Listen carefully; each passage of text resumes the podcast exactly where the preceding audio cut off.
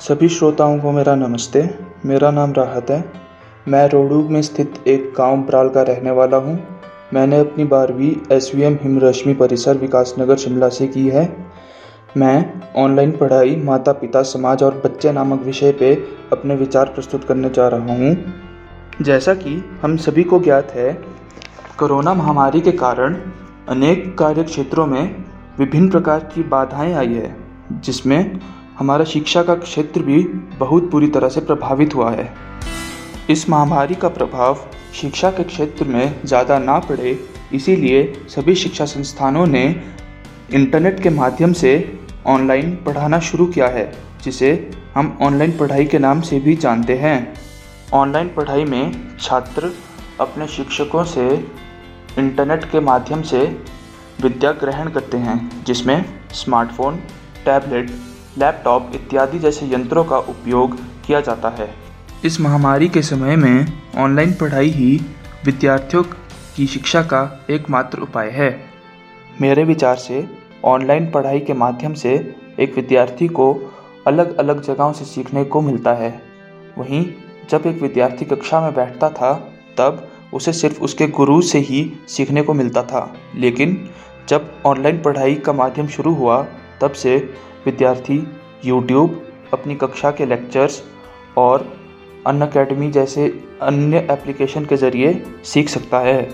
वो कहते हैं ना, जब कोई नया काम करते हैं तो एक नई ऊर्जा हमारे शरीर में आती है। उसी तरह शिक्षा के प्रति भी इंटरनेट के माध्यम से छात्रों में नई ऊर्जा प्राप्त हुई, जिससे उनका मन पढ़ाई की ओर और और ज़्यादा आकर्षित हुआ। इसी प्रकार ऑनलाइन पढ़ाई के कई और भी अच्छे प्रभाव हैं, मगर इन्हीं अच्छे प्रभावों के साथ साथ इसके कई बुरे प्रभाव भी हैं।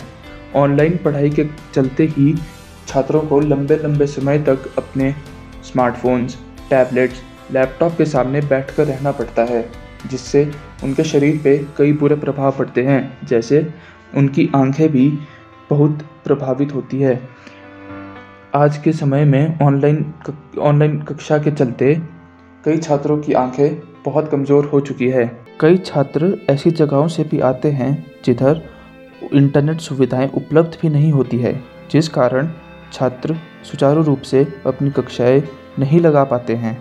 इतना ही नहीं, कई छात्रों के माता पिताओं की वित्तीय स्थिति ठीक ना होने के कारण वे उन्हें स्मार्टफ़ोन जैसे यंत्र नहीं दिला पाते, जिसके कारण छात्र को बाहर अपनी शिक्षा में भारी नुकसान उठाना पड़ता है।